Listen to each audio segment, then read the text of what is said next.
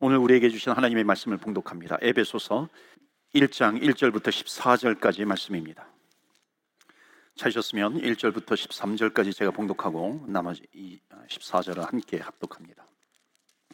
하나님의 뜻으로 말미암아 그리스도 예수의 사도된 바울은 에베소에 있는 성도들과 그리스도 예수 안에 있는 신실한 자들에게 편지하노니 하나님 우리 아버지와 주 예수 그리스도로부터 은혜와 평강이 너희에게 있을지어다.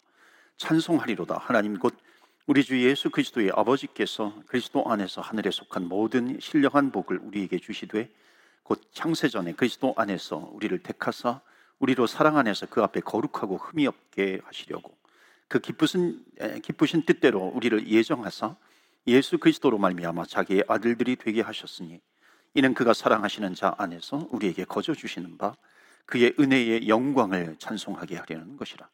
우리는 그리스도 안에서 그의 은혜의 풍성함을 따라 그의 피로 말미암아 속량 곧 죄 사함을 받았느니라. 이는 그가 모든 지혜의 총명을 우리에게 넘치게 하사 그 뜻의 비밀을 우리에게 알리신 것이요. 그 그의 기뻐하심을 따라 그리스도 안에서 때가 찬 경륜을 위하여 예정하신 것이니 하늘에 있는 것이나 땅에 있는 것이 다 그리스도 안에서 통일되게 하려 하심이라. 모든 일을 그의 뜻대로 결정대로 일하시는 이의 계획을 따라 우리가 예정을 입어 그 안에서 기업이 되었으니 이는 우리가 그리스도 안에서 전부터 바라던 그의 영광의 찬송이 되게 하려 하심이라. 그 안에서 너희도 진리의 말씀 곧 너희의 구원의 복음을 듣고 그 안에서 또한 믿어 약속의 성령으로 인치심을 받았으니 14절 말씀 다 같이 봉독합니다. 이는 우리 기업의 보증이 되사 그 얻으신 것을 속량하시고 그의 영광을 찬송하게 하려 하심이라. 아멘. 하나님의 말씀입니다. 오늘도 하나님의 말씀에 은혜 받으시고 새 힘을 얻으시고 또 한 주간 승리하시기를 예, 축복합니다. 오늘부터 에베소서 예, 말씀을 가지고 은혜를 나누고자 합니다. 요한복음 아직 다 마치진 않았습니다. 끝 부분이 좀 있는데 내년도 사순절에 예, 다시 요한복음에 남은 부분을 가지고 은혜를 나누도록 어, 하고 오늘은 에베소서 첫 번째 시간으로 은혜라고 하는 주제를 가지고 어, 말씀을 나누겠습니다. 에베소라고 하는 지역이 있습니다. 그리고 에베소 안에 교회가 있어요. 그러니까 에베소 지역은 바울이 잊을 수 없는 지역이고 에베소 교회도 마찬가지로 아, 바울이 잊을 수 없는 아, 그런 교회였습니다. 사도 바울은 한 3년 동안 에베소에 머물면서 아, 같이 예배를 드리고 또 어, 말씀으로 또 양육을 이제 합니다. 사도행전 20장에 보면은 이들이 이제 어, 에베소 교회에서 바울이 떠나거든요. 그 예루살렘을 향해서 갑니다. 근데 예루살렘을 향해서 가게 되면은 이제 사람들이 안 거에 예언도 나왔어요. 바울이 예루살렘에 가면은 체포를 당하게 될 것이고 결국 죽음을 면치 못하게 될 것이다. 그래서 가지 못하게 합니다. 그런데 사도 바울은 또 마음에 이방인을 위해서 복음을 전해야 될 사명이 있기 때문에 체포를 당하면 로마까지 가는 것을 알게 됩니다. 그래서 어, 로마에 또 복음을 전하기 위해서 어, 이 에베소의 장로들이 계속해서 말렸지만은 어, 에베소를 떠나서 예루살렘을 향해서 갑니다. 눈물로 헤어집니다. 이게 에베소 교회예요. 이 에베소는 특히 에베소 에베소서는 에베소 교회 한 교회만을 위해서 쓴 성경이 아닙니다. 그 당시에 에베소 교회를 중심으로 해서 그 주변에 일곱 개 그 소아시아 지역에 일곱 개 교회가 있잖아요. 예루살 이 요한계시록에서 우리가 이미 살펴보았습니다. 에베소 어, 교회, 서머나 버가모, 두아디라, 사대, 빌라델비아, 또 라오디게아 이런 일곱 교회가 있습니다. 그러니까 요 일곱 교회가요.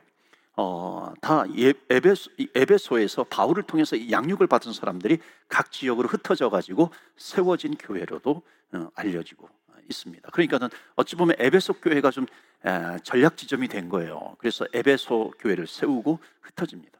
그러니까 한국 기독교 역사 가운데서도 이런 일들이 많이 있었습니다. 그래서 어, 선교사님들이 들어와서 한 지역에 교회를 세우게 되면 그 교회를 중심으로 해서 복음이 계속해서 어, 확산이 되어지고 계속해서 어, 교회가 세워집니다. 한국 기독교에서 이 강화 같은 지역은 바로 그런 지역입니다. 그러니까 광화도는 어, 한 교회가 세워지고 계속해서 교동인가요? 강화 교동에서 교회가 세워지고 계속해서 어, 확산이 됩니다. 그래서 한때는 거의 100%가 다 어, 마을 사람들이 기독교인이었습니다. 지금도 8, 90%는 다 기독교인들이죠. 충청남도의 당진 같은 곳이 또 바로 예, 그런 곳입니다. 교회가 하나 딱 세워지면은 계속해서 어, 확산이 되어서 교회가 예, 세워지게 되죠. 예, 또 하나 이 전라남도에 가면 증도라고 하는 곳이 있습니다. 신안군 증도 천사의 섬으로 알려져 있고요. 뭐 보물섬으로도 알려져 있지만 그런데 여기에 또 하나의 이름이 있는데 천국의 섬이에요. 천국의 섬. 왜냐하면은 거기에 증도의 복음화율이 90%가 아, 넘습니다. 거기에 들어가면 증도 안에 들어가면 담배를 피지 못한다 그래요. 담배 가게가 없다 그리고 증도 안에 들어가서 담배 피면은 뭐 이렇게 쫓겨나기도 한다고 아, 그래요. 모르겠어요.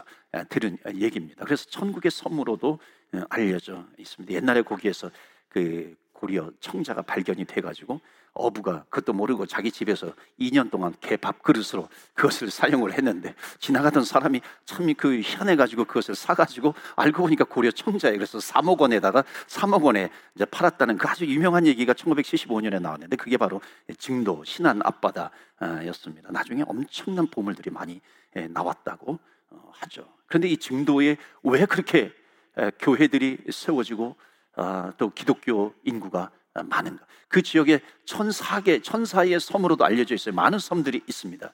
그 이유가 뭐냐면은 문중경 전도사님이라고 하는 여주 전도사님 때문에 그래요.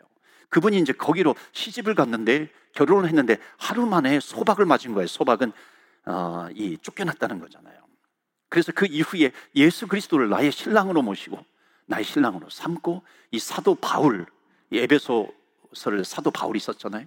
사도 바울을 롤 모델로 어, 해가지고 에베소 교회를 마치 세우고 그 지역의 소아시아에 교회들을 세운 것처럼 이 문준경 전도사님을 통해서 이 에베소 교회를 세우고 그리고 그 지역에 수많은 교회들을 세웁니다. 그래서 자그마치 이 여자 전도사님이 일제 시대 때 얘기거든요. 이 전, 여자 전도사님 통해 가지고 100개가 넘는 교회가 그 지역에 세워지게 됩니다. 우리 한국 기독교의 역사 가운데에서도 CCC 총재 김준곤 목사님이 바로 이 문중경 전도사님의 제자였고요. 그리고 치유 사역으로 유명한 여기에도 많이 오셨던 정태기 목사님이 바로 이분의 제자가 되고요. 이만신 목사님 아주 성결교에서도 쟁쟁한 역사적인 인물, 영향력을 끼친 인물들이 바로 이분의 제자이기도 했습니다. 그래서 거기에 목포 신안 쪽에 에베소 교회를 세우고 마치 사도 바울을 롤 모델로 한 것처럼 계속해서 교회가 세워집니다. 그리고 이 에베소서는 어, 에베소 교회만을 위해서 쓴 것이 아니라 그 지역에 교회들이 있잖아요. 그러니까 교회 수많은 교회들이 세워지는데 그 교회들이 이렇게 회람하면서 읽을 수 있도록 쓰여진 성경이 바로 이 에베소서입니다. 그러니까 오늘날에도 우리가 이 에베소서를 읽는 자세는 뭐냐면 이 에베소서는 그 옛날의 에베소 어, 교회의 성도들만이 아니라 지금 이, 이 시간에도 지금 이 오늘날에도 이 성경을 읽을 때에 하나님의 은혜가 있을 것이고 예수님의 능력이 나타나게 될 것이다라고 하는 그 믿음을 가지고 이 에베소서를 읽으면 훨씬 더 은혜가 될 줄로 믿습니다. 이 에베소서의 가장 중요한 전체 주제는 뭐냐면 교회론입니다. 그러니까 하나님의 영광의 교회는 어떤 곳인가? 하나님의 영광의 교회는 어떻게 세상과 다른 것인가? 그래서 10여 주 동안에 이 에베소서 말씀을 통해서 은혜 받게 되면은 하나님의 교회는 어떤 모습의 교회인가라고 하는 것을 우리가 이해할 수 있고요. 이해하는 것으로 끝나는 것이 아니라 이제 에베소서 말씀을 통해서 은혜 받는 사람들은 바로 하나님의 영광의 교회가 이런 곳인데 우리가 함께 마음을 모아서 이런 하나님의 교회를 세워 나갈 수 있어야 한다는 겁니다. 그런 은혜가 있기를 바랍니다. 자, 에베소서 1장 1절 말씀 보실까요? 1장 1절 어, 보시면 다 같이 읽겠습니다. 시작. 하나님의 뜻으로 말미암아 그리스도 예수의 사도된 바울은 에베소에 있는 성도들과 그리스도 예수 안에 신실한 자들에게 편지하노니 아멘. 에베소서 1장이 참 중요해요. 모든 책들이 서론이 좀 중요하듯이 이 1장에 나와 있는 내용. 그래서 우리가 좀 많이 합독하도록 어, 하겠는데요.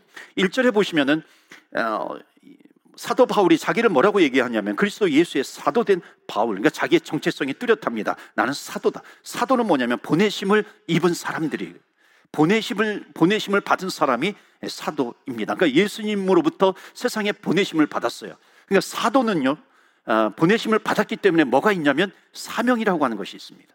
그러니까 사명이 뚜렷해요. 인생의 목적이 있습니다. 여러분 사명이 뚜렷한 사람은 절대로 흔들리지 않잖아요. 환경이 좀 어렵다 할지라도 사명이 뚜렷해요. 목적이 있는 거예요. 나를 부르시는 그 부르심에 목적이 있기 때문에 흔들리지 않습니다. 여러분 만약에 사명이 없으면요 초점을 잃어버리는 겁니다. 그러니까 초점을 잃어버리면은 내가 어디에다가 초점을 둘지 모르겠어요. 그 인생은 사명이 없기 때문에 잃어버리는 겁니다. 옛날에 에, 여러분 한번 들어보셨을 겁니다. 서커스단에서 호랑이를 이렇게 호랑이가 맹수잖아요. 그러니까 맹수를 얌전한 호랑이로 이렇게 훈련시킬 때는 그 의자를 가지고 앞에서 왔다 갔다 한다 그러잖아요.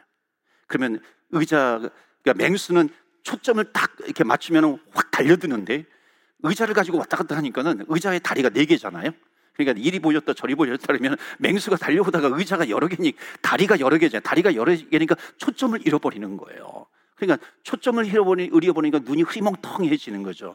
뭐 이렇게 완전히 그 뭐 맹수인데 의욕이 없어져요. 그때부터 이제 말을 잘 듣는 호랑이가 된다는 거예요. 여러분 하지 마세요. 여러분 괜히 또 나를 교육시키겠다고 이렇게 의자를 들어서 왔다 갔다 하면 안 되죠. 핵심은 이 얘기예요. 초점이 네 개면 사명을 잃어버리는 겁니다. 초점이 여러 개면은 무기력해지는 거예요. 어디로 갈지 모르는 거죠. 우리가 마찬가지 아니겠어요? 우리가 이 땅을 살아가면서 쳐다볼 곳이 너무나도 많이 있어요. 여기에 기웃거리고 저기에 기웃거리고 양다리 걸쳐요. 힘을 잃어버리는 겁니다.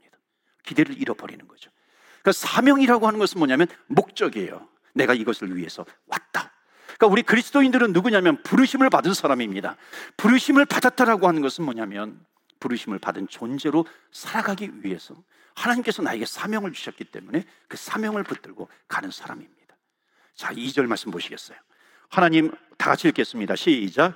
하나님 우리 아버지와 주 예수 그리스도로 쫓아 은혜와 평강이 너희에게 있을지어다.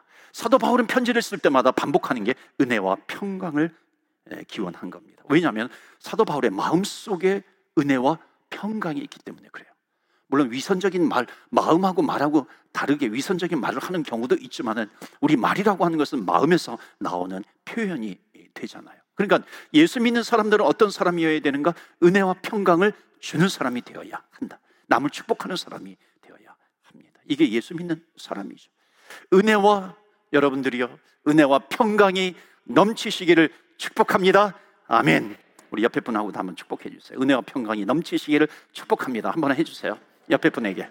예. 성도는 축복하는 사람이에요. 예. 꿈속에서도 우리는 축복하는 사람이 되어야 됩니다. 그러니까 무의식 중에 우리가 말을 해도 축복하는 사람이 되어야 돼요. 왜냐하면 마음속에 있는 것이 나오기 때문에 무의식 중에도 우리는 축복할 수 있어요. 은혜와 평강이 있을지어다. 그런 저와 여러분 되시길 바랍니다. 3절 보시겠어요? 역시 우리 다 같이 읽습니다. 시작. 산송하리로다. 하나님 곧 우리 주 예수 그리스도의 아버지께서 그리스도 안에서 하늘에 속한 모든 신령한 복으로 우리에게 복 주시되 신령한 복으로 우리에게 복을 주신 거. 복을 우리에게 주시는 거죠. 여기 신령한 복을 주셨다. 영적인 복을 주셨다는 겁니다. 자, 그러면 신령한 복, 세상에 주는 복이 아닌데 이 spiritual blessing, 신령한 복을 주셨는데 이제 사도 바울이 이제 3절에 신령한 복을 우리에게 주셨어요. 그러면 이제 오늘 읽은 본문의 말씀이 14절까지인데 14절까지 그 신령한 복이 어떤 것인가라고 하는 것을 쭉 소개하고 아, 있습니다. 그래서 여기에 사도 바울은 글을 굉장히 잘 쓰는 사람입니다. 글을 잘 쓰는데 아, 좀 어려운 내용도 있지만은 사도 바울의 글 쓰는 패턴이 있어요. 그래서 이 에베소서 1장을 보시고요. 이 사도 바울의 글 쓰는 패턴을 아, 익히시면은 앞으로 이 에베소서를 통해서 은혜 받는데 굉장히 도움이 많이 됩니다. 그러니까 반복되는 글의 형식이 있어요. 그것은 뭐냐면 하나님께서 우리에게 이렇게 하셨습니다. 하나님께서 우리를 선택하셨습니다. 그 다음에 나오는 것이 뭐냐면 목적이에요. 하나님께서 우리를 부르셨어요. 무엇 무엇을 위해서. 이것이 이제 14절까지 계속해서 반복이 되는 겁니다. 4절 보시겠어요? 역시 우리 다 같이 읽겠습니다. 시작. 곧 창세전에 그리스도 안에서 우리를 택하사 우리로 사랑 안에서 그 앞에 거룩하고 흠이 없게 하시려고 아멘. 뭐가 나오냐면 하나님께서 우리를 택하셨다. 하나님께서 우리를 선택해 주셨다. 그 다음에 뭐예요? 뒤에 왜 무엇을 하게 하려고 우리로 사랑 안에서 그 앞에 거룩하고 흠이 없게 하시려고 우리를 선택하셨다. 택하셨다는 겁니다. 5절 보세요. 그 기쁘신 뜻대로 우리를 어떻게 하셨어요? 예정하사. 이 예정이 똑같은 말입니다. 창세전에 택하사 예정 하셨다라고 하는 겁니다. 그러면 어떻게 하시려고 6절에 다 같이 읽을까요? 시작. 이는 그가 사랑하시는 자 안에서 우리에게 거저 주시는 바 그의 은혜의 영광을 찬송하게 하려 합니다. 하나님께서 우리를 찬 선, 우리를 예정해 주셨어요. 우리를 창세 전에 우리를 불러 주셨어요. 선택하셨어요. 왜?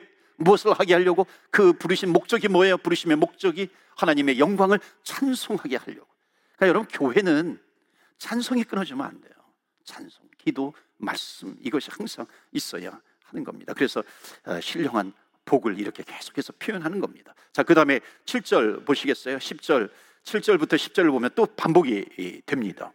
우리가 그리스도 안에서 그의 은혜의 풍성함을 따라 그의 피로 말미암아 속량 곧 제사함을 받았어요. 예, 설명하는 겁니다. 그 다음에 8절에 지혜와 총명으로 우리가 넘치게 해 주셨어요. 그 다음에 9절에 보면은 마지막에 나오는 것이 뭐냐면 또 나오는 것이 예정한 것, 예정하신 것이다. 우리 죄사함을 받았어요. 지혜와 총명을 주셨어요. 우리를 예정해 주셨어요. 그 다음에 나오는 10절은 뭐겠어요? 바울의 패턴입니다. 우리를 무엇하게 하시려고? 10절. 다 같이 읽습니다. 시작. 하늘에 있는 것이나 땅에 있는 것이 다 그리스도 안에서 통일되게 하려 하십니다. Together 함께 하려 under Christ 주님 안에서 통일되게 하시려고 예정을 하셨다는 겁니다. 11절에 모든 일을 그의 마음의 원대로 역사하시는 자의 뜻을 따라 또 나오죠. 우리가 예정을 입어 예정되었어요. 위고 우리가 초유선, 초우선 선택이 되었다라고 하는 겁니다. 그 다음에 뭐가 나올까요? 목적이 나오겠죠. 12절에 이는 그리스도 안에서 전부터 말하던 우리로 그의 영광의 찬송이 되게 하려고 또 반복해서 나옵니다. 우리를 예정해 주셨어요. 우리가 예정을 입었어요. 왜? 그 목적이 뭐냐? 하나님의 영광을 찬송하기 위해서. 이사에서의 말씀도 똑같이 나오잖아요. 내가 이 백성은 나를 위하여 지었나니 나를 위해서 찬송하게 하려 하십니다. 나를 찬송하기 위해서 찬송하게 하기 위해서 부르셨다. 13절 14절에 이제 또 하나가 나옵니다. 그 안에서 너희도 진리의 말씀 그 너희의 구원의 복음을 듣고 그 안에서 또한 믿어. 그 다음에 나오는 것이 뭐냐면 약속의 성령으로 인치심을 받았다. 성령의 인치심을 우리가 꽝 하고 받은 거 인치심이라고 하는 건 도장을 찍어 주셨다는 거예요. 그 마크해 주셨다라고 하는 겁니다. sealed 이렇게 찍어 주셨다라고 하는 거예요. 성령의 인치심이 성령께서 우리를 꽉 붙잡아 주셨다라고 하는 겁니다. 성령의 보증이 있는 거예요. 그러면 14절이 그 목적이 나오겠죠. 그 목적이 뭐예요? 14절에 이는 우리 기업의 보증이 되사 그 얻으신 것을 속량하시고 그의 영광을 뭐예요? 찬송하게 옛날 성경이 찬미하게 하려 하심이니라. 그러니까 똑같은 패턴으로 하나님이 우리를 이렇게 하셨어요. 선택하셨어요. 우리를 예정하셨어요. 무엇 무엇 하게 하려고 이게 계속해서 갑니다. 이 본문을 읽으면서 궁금한 것이 있어요. 왜 이렇게 사도 바울은 계속 반복이잖아요. 똑같은 패턴으로 내가 선택함을 받았다. 내가 예정을 받았다. 하나님의 영광을 찬송하게 하려. 또 성령님의 인치심을 받았다.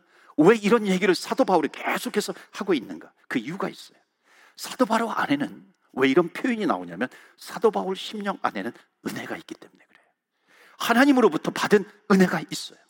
그 은혜가 나에게 꽉 차 있는 겁니다. 내가 놓칠 수 없는 은혜, 버릴 수 없는 은혜, 잊을 수 없는 은혜, 그 은혜가 있어요. 그 은혜를 여러분과 좀 나누기를 원합니다. 다시 한번 보시면 4절에 보면 4절에 하나님이 선택하셨다고 그랬죠. 5절에도 나오고 11절에도 나오는 반복해서 나오는 것이 뭐냐면 하나님께서 나를 예정하셨다. 똑같은 내용이에요. 하나님께서 나를 선택하셨어요. 하나님께서 나를 예정하셨습니다. 그러니까 지금 사도 바울이요. 잊을 수 없는 은혜가 있어요. 그것은 뭐냐면 오늘 첫 번째 메시지입니다. 하나님께서 나를 선택하셨다. 선택하심의 은혜예요. 나를 택하시, 택하여 주신 그 하나님의 은혜가 나에게 있는 겁니다. 여러분 우리가 신앙생활 할 때 신앙생활을 지속적으로 하, 게 하는 힘이 뭐냐면은 바로 이거예요. 하나님께서 나를 선택해 주셨다.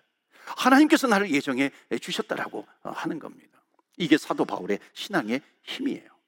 여러분 우리가 살아가다가 보면은 우리를 우리가 힘 빠지게 하는 것이 있어요. 뭐냐면 우리가 뭐 열심히 최선을 다해서 봉사하는데 뒤에서 만약에 비난을 해요, 중상모략을 해요, 그러면 힘이 빠지잖아요. 반대로 힘을 북돋아주는 말도 있잖아요. 뭐 축복해주고 격려해주고 힘을 주고 칭찬해주고 그렇게 합니다. 그 힘이 되죠. 우리가 잊지 말아야 될 것이 있습니다. 여러분 우리가 평가를 올바로 평가를 해야 합니다.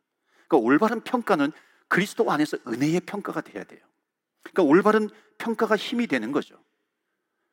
우리가 올바른 평가를 하는데 우리가 혼동하는 것이 있어요. 그것은 뭐냐면 올바른 평가와 비난을 혼동하는 겁니다. 올바른 평가는, 평가는 뭐냐면 정말 사랑하는 마음으로 그 영혼을 위해서 은혜의 평가를 해주는 거예요. 그 사람 앞에서 해주는 겁니다. 여러분, 비난이라고 하는 것은 뭐냐면 뒤에서 하는 거예요.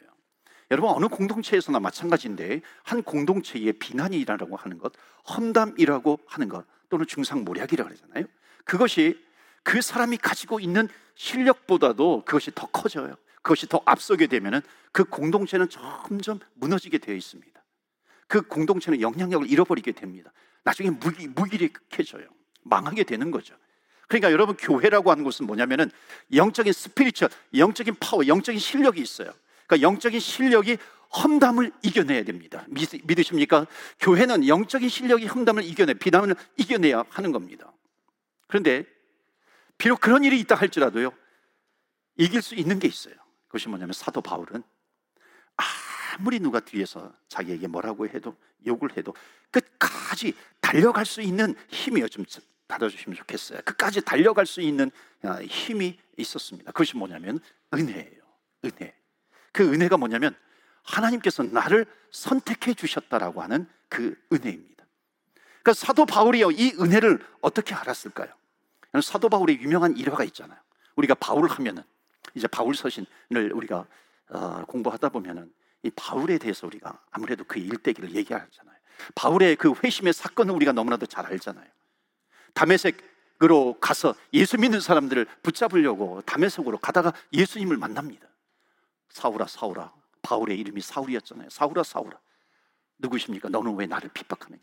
나는 너가 핍박하는 예수니라. 그러니까 이게 우연이 아니라 우연히 일어난 것이 아니라 이 사도 바울이 예수님을 만나게 된 사건은 필연이에요. 왜 필연이냐면 하나님께서 주님께서 나를 만나기 위해서 나에게 다가오신 겁니다. 나를 선택하신 거예요.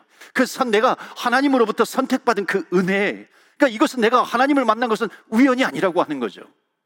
그러니까 왜 우연이 아니냐면은 하나님께서 예수님께서 그 수많은 사람들 가운데 정확하게 사울의 이름을 부르잖아요. 바울의 이름을 부르잖아요. 사울아, 사울아, 사울아.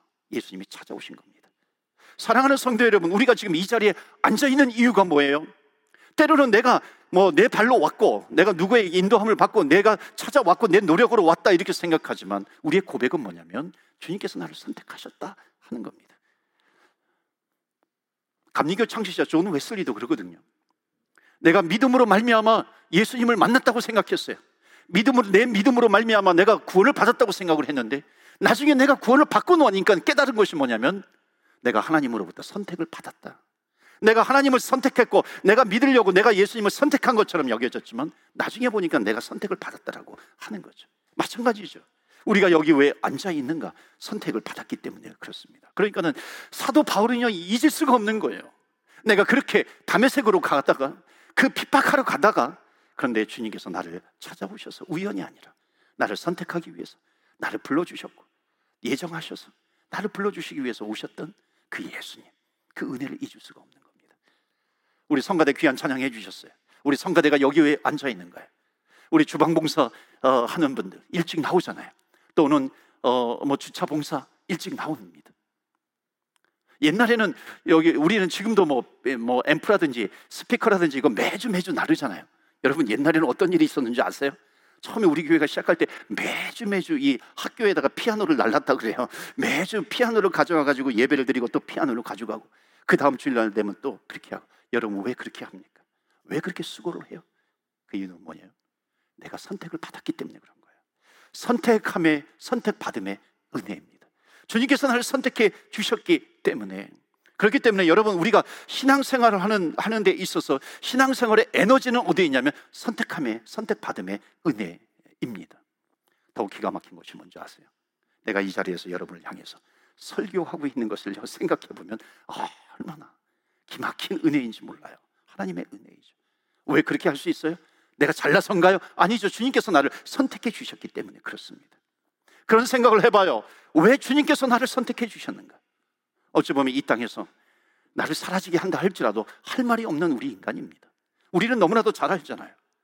2022년 들어서서 내 인생을 돌아보면은 내가 지은 죄를 돌아보면은 심판받아 마땅한 나라고 하는 것을 우리가 얼마나 잘 알아요. 뭐 1년 가, 갈 것도 없죠. 일주일만 딱 잘라서 내가 내 입술로 내뱉은 말들이라든지 내 생각이라든지 스쳐갔던 그런 생각들이라든지 이런 것을 돌아보면은요. 지금 당장 심판받아도 할 말이 없는 나인 것을 알 수가 있어요. 그럼에도 불구하고 예수 그리스도의 십자가의 보혈의 피로 말미암아 왜 주님께서 나를 구원해 주셨는가? 심판받아도 마땅한 나이지만 왜 우리를 구원해 주셨는가? 여러분 이것이 바로 선택이에요. 주님께서 나를 선택해 주셨기 때문에 주님께서 나를 예정해 주셨기 때문에 주님의 사랑이죠. 그러니까 사도 바울은 이것을 잊을 수가 없는 거예요. 그러니까 우리가 신앙생활할 때 나를 살려주신, 나를 선택해 주신 그 하나님의 은혜, 이 은혜가 영원토록 주님 오시는 날까지 감사로 또 표현이 되고 감사의 은혜가 되기를 바랍니다. 여러분 우리가 질병을 통해서 교회 나올 수도 있어요. 전도를 받고 나올 수도 있어요. 어떤 고통을 받아가지고 고난 때문에 나올 수도 있어요. 그런데 어떤 이유로 인해서 우리가 주님께 나왔다 할지라도 우리의 고백은 뭐냐면 주님께서 나를 선택해 주셨다. 그러니까 이 은혜, 주님께서 나를 선택해 주셨다라고 하는 이 은혜를 아는 것이 바로 우리 신앙의 출발이에요. 그리고 우리 교회의 출발이라고 하는 겁니다.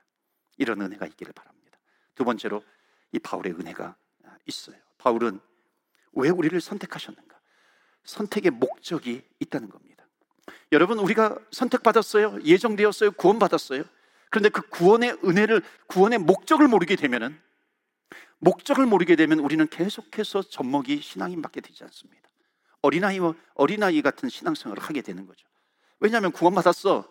나는 천국 백성이 됐어. 그것만 즐기게 되거든요. 그런데 구원의 목적을 알고 그 목적, 부르심에 합당한 그 목적을 이루어가는 삶을 살아가게 되면은 우리는 성숙한 신앙인의 삶을 살아가게 됩니다. 바울에게 또 하나 잊을 수 없는 은혜가 있어요. 4절 보시겠어요? 4절 보시면은 창세 전에 그리스도 안에서 우리를 택하셨어요. 사랑 안에서 그 앞에 뭐예요? 거룩하고 흠이 없게 하시려고. 그 하나님 앞에서 하나님 보실 때 거룩하게 하시려고 우리를 불렀다. 자, 6절 보세요. 6절 보시면 이는 그가 사랑하시는 자 안에서 우리에게 거저 주시는 바 그의 은혜의 영광을 찬송하게 하려는 것이다. 12절 또 나오죠. 마지막 부분에 보면 그의 영광의 찬송이 되게 하려 하심이니라. 14절 끝에 보세요. 역시 속량 마시고 그의 영광을 찬송하게 찬미하게 찬송하게 하려 하심이니라. 그러니까 하나님께서 우리를 구원해 주신 이유가 뭐냐면 하나님의 영광을 찬송하게 하려 함이니라. 여러분 이것은 누가 우리가 이건 알든지 모르든지 긍정하든지 부정하든지 여러분들이요. 관계없이 하나님이 우리들을 택하신 이유는 뭐냐면 하나님의 영광을 찬송하게 하기 위해서다. 이것이 에, 그러기 위해서 우리를 부르셨다라고 하는 것을 성경은 증거하고 있습니다. 그러니까 우리가 이렇게 사느냐, 이렇게 살 것인가 말 것인가라고 하는 것은 우리의 선택일 뿐인 거예요. 그런데 교인이라고 하면은 그렇게 살아야 할 줄로 믿습니다. 왜냐하면 이것이 주님께서 원하시는 것이기 때문이죠. 그래서 사도 바울이 바울이 두 번째 잊을 수 없는 은혜가 있습니다. 그것은 뭐냐면 나 같은 자로 하나님의 영광을 찬송하는 자리에 서게 해주신 은혜예요. 더 정확히 표현하면 뭐냐면 나 같은 것을 선택해 주시고 또 나 같은 자를 사용해 주신 그 하나님의 은혜입니다. 그 은혜를 잊을 수가 없는 거예요. 나 같은 것을 써 주시다니, 나 같은 자를 써 주시다니. 여러분 사도 바울은 자기가 쓰임 받는 것에 대해서 정말로 평생 감사할 수밖에 없는 사람입니다. 왜냐하면 여러분 사도 바울에게는 이 은혜가 뼛속 깊이 새겨져 있는데 담에색 도상에서 예수님을 만났잖아요. 빛이 너무나도 강력하게 비춰가지고 육신의 눈이 어두워집니다. 보지 못해요. 맹인이 돼버립니다. 3일 동안. 그러니까 3일 동안 보지도 못하고 먹지도 못합니다. 아무것도 보지도 못해요. 이 말씀을 묵상하는데, 이 말씀을 묵상하는데, 육신의 눈이 가려져 있기 때문에 보지 못해요. 그런데 이 사도 바울은 아무것도 보지 못했을까? 아니더라고요. 이 기간 동안에 하나님께서 바울에게 보여주신 것이 있습니다. 무엇을 보여주셨을까? 아마도 스테반 집사님이 유대인들에게 복음을 전할 때에 돌에 맞아 죽는 그런 모습을 보여주시지 않았을까?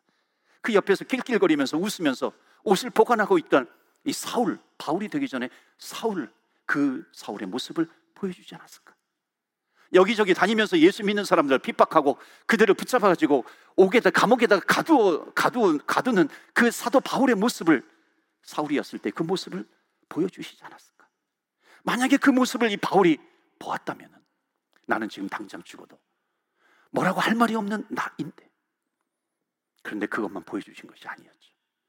주님께서 또 보여주신 것이 있을 것 같아요. 그것은 뭐냐면 바로 이 핍박하고 사람들을 죽이고 하는 이 사울.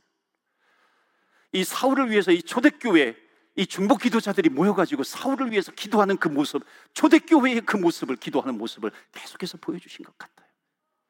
그리고서 주님께서 이 사도 바울에게 한 말씀을 하시죠. 내가 너를 선택했다. 이방인을 구원하는 나의 그릇으로 내가 너를 선택했다. 주님께서 말씀해 주십니다.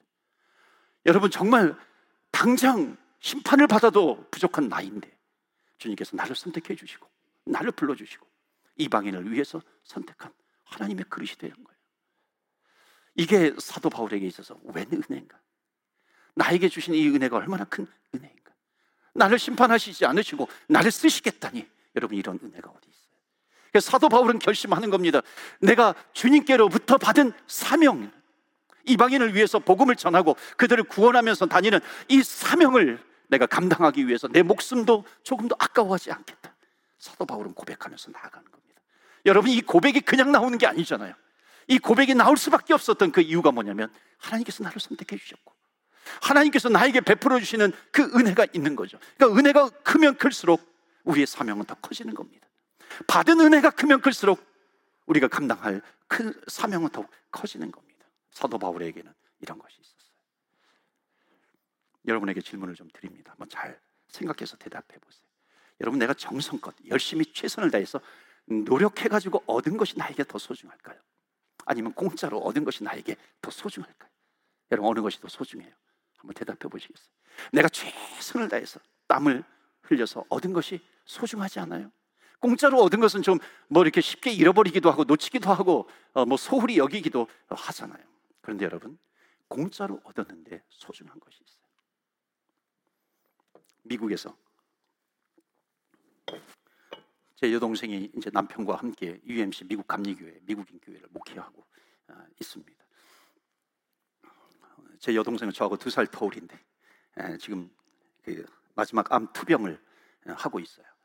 그 여동생의 남편은 어, 이제 목회를 하는데 한국에서 있었던 일이 아주 오래 전에 있었던 일입니다. 어, 기도를 하다가 이 매제가 자기의 신장을 하나 떼어주기로 했다 그래요. 그 결정을 한 겁니다. 그러니까 여러분 신장을 띄워주, 띄워주기로 하면은 누가 제일 반대하냐면 가족이 반대를 합니다. 그래서 반드시 배우자의 사인을 받아야 돼요. 그래서 저희 아버님 이제 목회하는 어, 목회하는 중이셨는데 그때 와 이제 찾아와 가지고 어, 이제 허락을 받으러 온 겁니다. 저희 아버님 목회하시는에도 불구하고 처음엔 고개를 설레설레 쳤죠. 왜냐하면 목회하려면은 건강해야 되는데 강건해야 되는데 어떻게 그럴 수 있겠는가? 근데 나중에는 이제 또 허락하시고 또 위에서 기도도 어, 잘 해주셨어요. 여러분 신장을 어, 신장을 이식해요. 어떤 사람이 누가 신장을 내가 이식해주면 어떤 사람이 신장을 받았습니다. 공짜로 받은 거죠. 여러분 이 공짜로 받은 것이 가치가 없는 것일까요? 아니면 소중한 것일까요? 여러분 공짜로 받아도 소중한 것이 있습니다. 그러니까 내 힘으로는 도저히 얻을 수 없는 것을 얻었을 때에 그것은 거저 받아도 너무나도 소중한 거죠. 그 사람이 거저 주었지만 이것이 내 생명과 직결이 되었을 때 그것은 거저 받아도 그것은 소중한 것이 되는 거죠. 또 하나 그 사람이 넉넉해서 준 것이 아니라 그 사람에게 그것을 그것이 없어지면 그 사람에게도 아주 치명적이 되는데 그럼에도 불구하고 그것을 내가 거저 얻었을 때에 그것은 너무나도 소중한 것이 되는 거죠.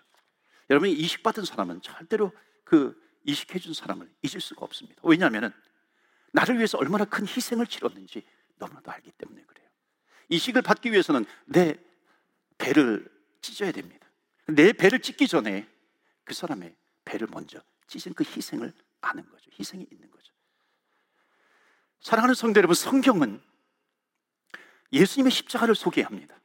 성경은 계속해서 십자가를 소개하고 있어요. 십자가의 피를 소개하고 있습니다.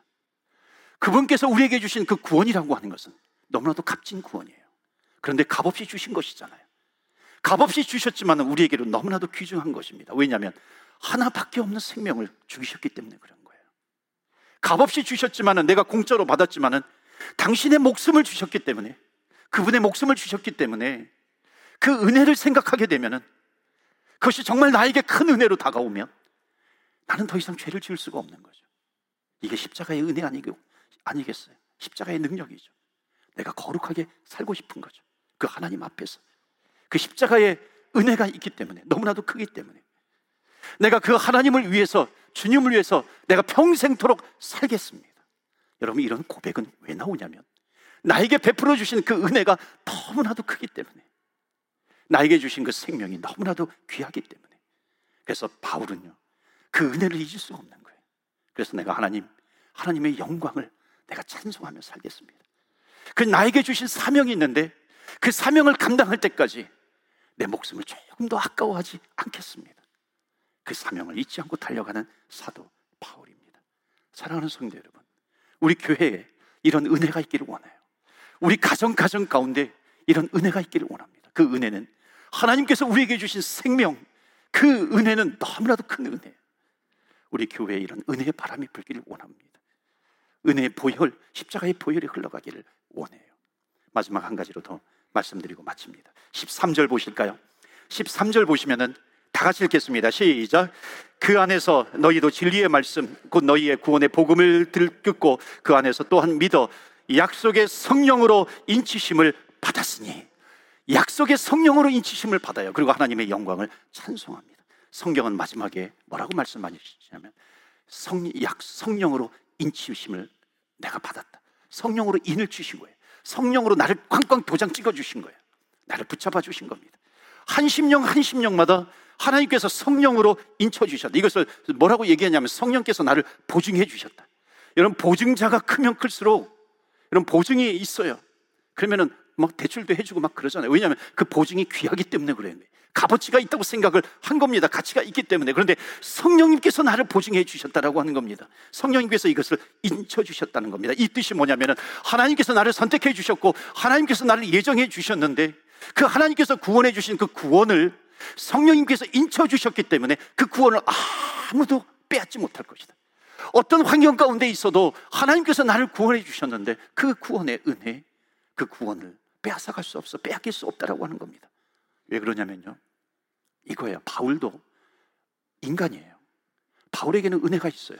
나를 선택해 주신 은혜 너무나도 커요. 나를 주님을 위해서 나를 사용해 주시는 것 너무나도 커요. 그럼에도 불구하고 바울은 주변에 공격이 있었어요.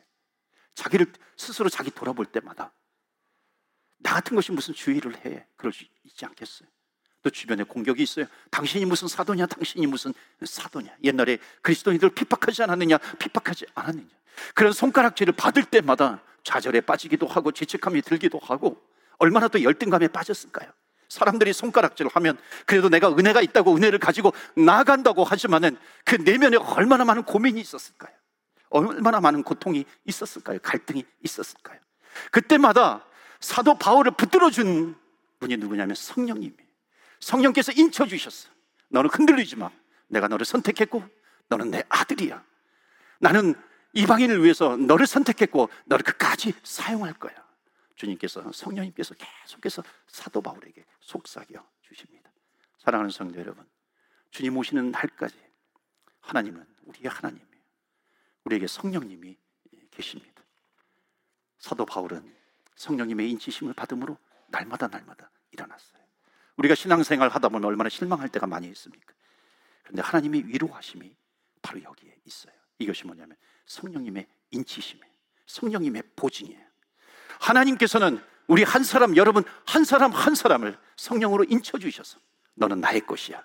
주님의 것이라고 끝까지 약속해 주시는 것입니다. 그러면 우리는 주님 오시는 그날까지 주님께서 우리에게 사명을 주셨으니 그 사명을 감당하기 위해서 끝까지 달려가겠습니다. 성경을 읽으면서 마지막으로 여러분과 나누고 싶은 것이 있어요. 인생이 무엇이냐고 묻는다면 그 인생은 정말 귀한 인생은 내가 큰 은혜를 받았기 때문에 주님으로부터 큰 은혜를 받았기 때문에 주님께 헌신하면서 살아가는 것, 주님을 위해서 희생하면서 살아가는 것, 그것이 바로 우리의 인생의 목적입니다. 그렇게 얘기를 할 거예요. 사랑하는 성도 여러분, 우리가 받은 은혜가 너무나도 커요. 그것과 비례해서 주님을 향한 우리의 헌신, 우리의 순종, 우리의 희생이 점점 커지는 저와 여러분. 그러므로 말미암아 우리가 인생길을 달려갈 때에 성령께서 나를 선택해 주시고 성령께서 나를 보증해 주셨기 때문에 주님 손 붙잡으시고 끝까지 승리의 길을 걸어가시는 저와 여러분 되시기를 주의 이름으로 축원합니다. 아멘. 주님께서 우리에게 충만한 은혜를 부어 주세요. 선택해 주시는 은혜, 예정해 주시고 나를 불러 주시고 사용해 주시는 은혜가 있습니다. 이 모든 것이 하나님의 은혜입니다. 이 은혜를 알면 우리는 사명이 있죠. 주님의 부르심이 있기 때문에 목적을 가지고 살아갑니다. 그 사명을 가지고 살아갈 때 때로는 좌절하고 넘어지고 흔들리잖아요. 그러나 성령께서 보증해 주세요. 성령으로 성령께서 나를 붙잡아 주시는 겁니다. 그래서 하나님 그 은혜를 충만하게 내려 주옵소서. 사명을 감당케 하여 주옵소서. 우리가 찬양한 것처럼 그 은혜가 나에게 만족이 됩니다. 우리가 기도할 때 하나님 나를 택해 주시는 은혜 감사합니다. 내 이름을 불러 주시는 은혜 감사합니다. 하나님 내 신앙의 출발이 바로 나를 선택해 주신 그 은혜에서 시작이 되게 해 주옵소서. 나를 써 주신 그 은혜에 감사합니다. 하나님의 영광을 찬송하며 순종하며 주님의 말씀에 순종하며 살아갈 때 하나님 성령의 인치심을 내가 확신합니다. 어떤 어려움이 있다 할지라도 고난과 좌절 속에서도 하나님 내 믿음이 반석 위에 서는 믿음이 되게 하여 주옵소서. 우리 주의 이름에 능력이 있습니다. 다 같이 능력 있는 주여 주의 이름 부르며 다 같이 기도하며 나아갑니다. 주여